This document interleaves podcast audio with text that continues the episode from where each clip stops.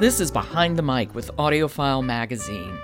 This is where you go when you want suggestions for some of the best listening around. Today, contributor to AudioFile Magazine, Jonathan Smith. He's with me to tell me what he's been listening to and why he thinks it's good. Hi, Jonathan. How you doing, Joe? I'm good. How are you?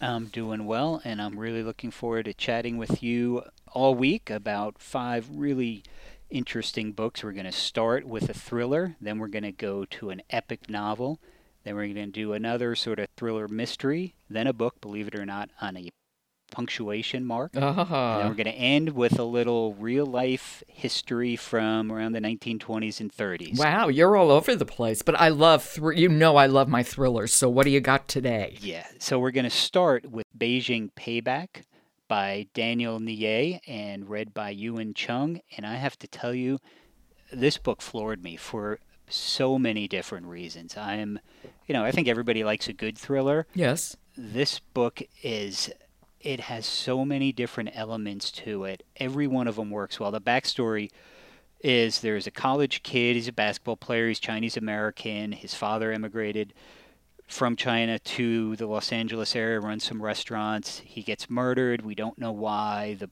kid kind of finds out a little bit, unravels a mystery, takes him back to Beijing.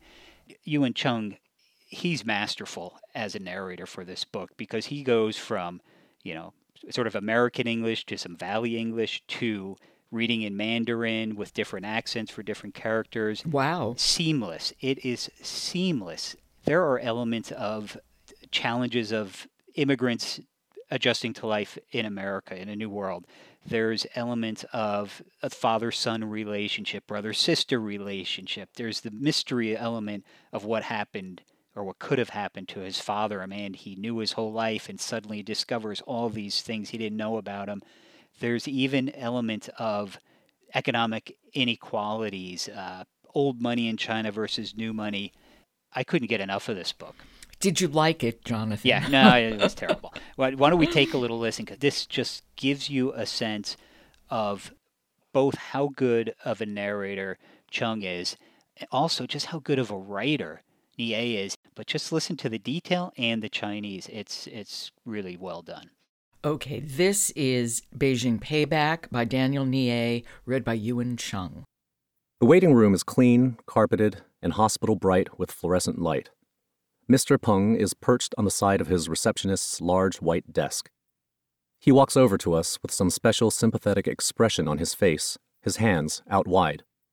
连英、小周，今闻令尊辞世，我深感痛惜。连英、小周，I am very sorry for your loss. 多谢彭律师，你很安慰我们。Thank you, Lawyer Peng. You comfort us. The corners of the lawyer's mouth flicker at the not very fluent register of Jules's formalities in Mandarin. Harry Peng is a sleek vision in grays and silvers short gray hair, trim gray suit, shiny silver tie clip.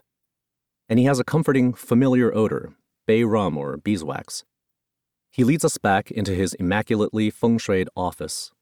In front of his large desk, two beige sofas face each other across a low glass table, and we sit on these. Wow.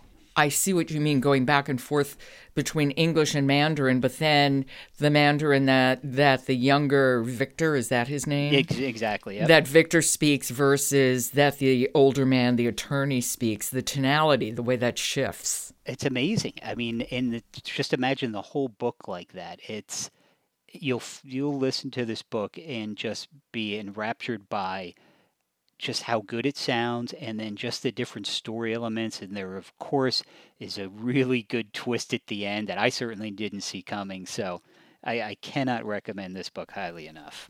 Wow, you talked me into it. There you go. So that's Beijing Payback by Daniel Nieh, read by Yuan Chung.